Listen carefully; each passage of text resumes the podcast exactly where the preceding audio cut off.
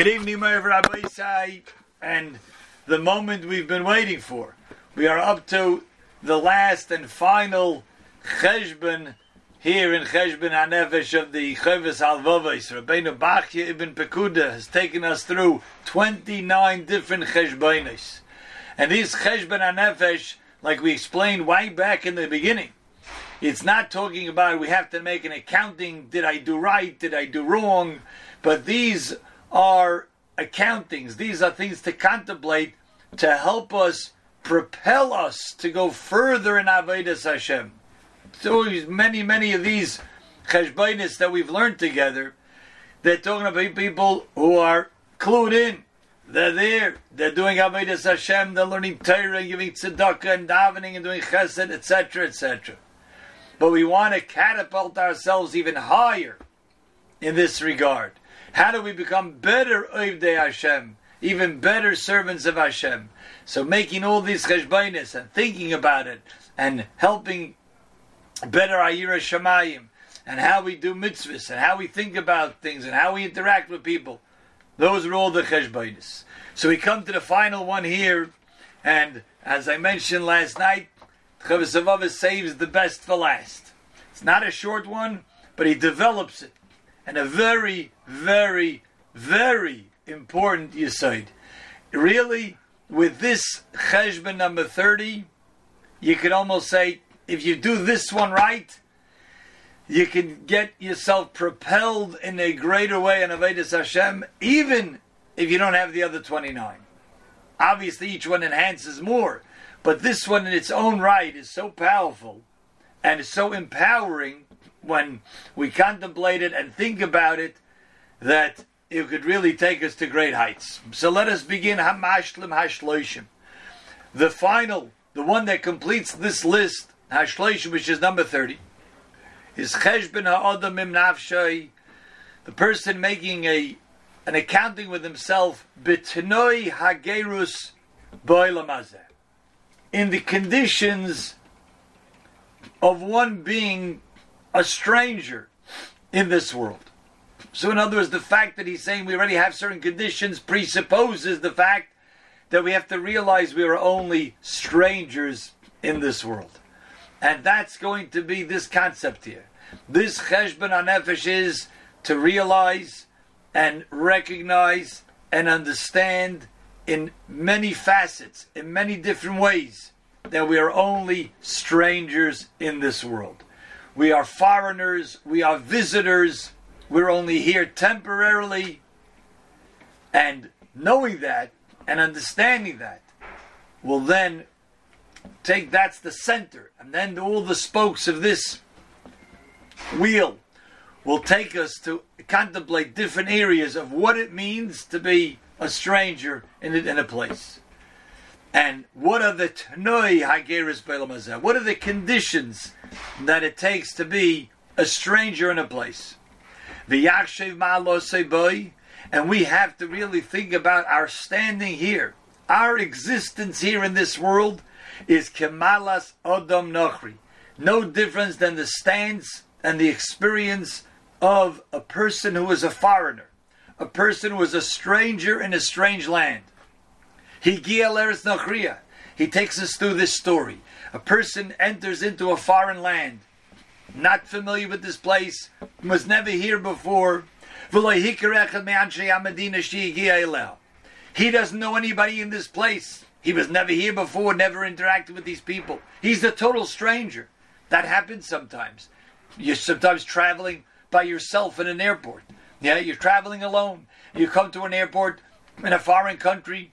You have no idea who anybody is. Everybody there, there could be thousands of people, but everybody there is a stranger to you. You don't know anybody. You don't have any friends. You have no acquaintances. You have no relatives. Everybody there is a stranger. That's one example of really where we do feel we're a stranger in a different place. And now take the place that it's a foreign country. You don't even speak their language. How much more so do we feel as a stranger? So here you have a person who comes to a strange land, and he doesn't know anybody there. And the same is true, they don't know him. None of those people. In his example, he comes to this country, Nobody in the entire place knows him. Ella, but what happens is, Hamadina, that the head of this country, we're calling the prime minister of this country, Chomalalov, he takes pity on him, Ligerusa, he sees as a stranger, he sees he doesn't really fit in over here. When he says, boy, this guy, you can see it's like a, a, a deer with headlights in his, in his eyes. I see you don't know how to get along over here. You're a stranger here. You don't know the culture here. You may not know the language. I'll take pity on you. Okay, here's what you do. He says, listen, let me give you a few pieces of advice, a few rules to be able to survive and make it here in this place so long as you're here. And Yayim, he gives him this prime minister, give this this stranger a ration of food each day. Vitzivo, and he commands him shalayam respiyu. He said, "Listen, I'm doing you this favor. I'm allowing you to stay. I teach you a few of the ropes over here. I'm providing you with food, but this is what you have to do. Layam respiyu. Don't rebel against any of my rules that I give. But don't transgress his commandments. More than just requesting it, he actually says, and if you do, this is what's going to happen.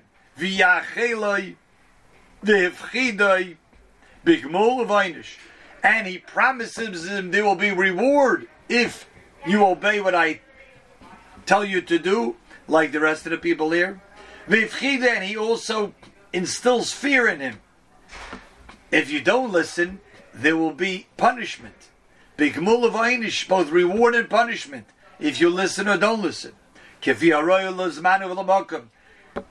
the Chavazos, use your imagination. Whatever that foreign country that this person ended up, and this Odain, this master, this leader, of prime minister of that country, tells him this is what you have to do. And if not, you'll be punished, whether it's incarceration, whether it's it's it's a torture, who knows, whether it's taking away his money, whether it's hitting him any what way, kafi, what way, the haroyal is manalamoking, well, what was, it was appropriate for that place, that time.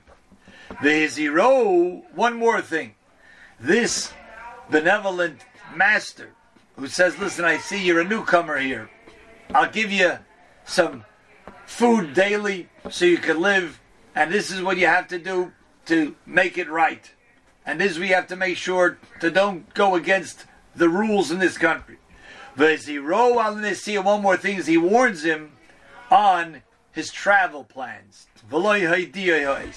He says, by the way, you're not here forever. I will be generous to you, and I will give you my, the provisions you need from my uh, estate, from my treasury. I will give you the provisions you need, but it's only going to be for a certain amount of time. When I decide it's over, you're on the next train out. You're leaving here. Okay? So this person comes to a place, doesn't know anybody, nobody knows him, and as a person, the leader of the place says, Here, I'll allow you to live here. I'll even provide for you what you need to live here. And these are the rules of being here.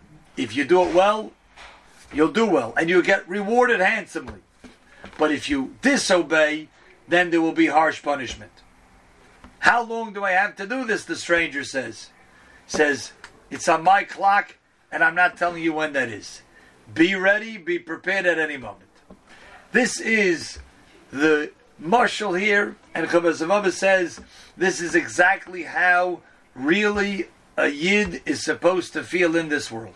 We're supposed to feel that we were dropped here, whether you want to be dramatic, and we were just dropped here from an airplane on a parachute, boom, and we're in this place.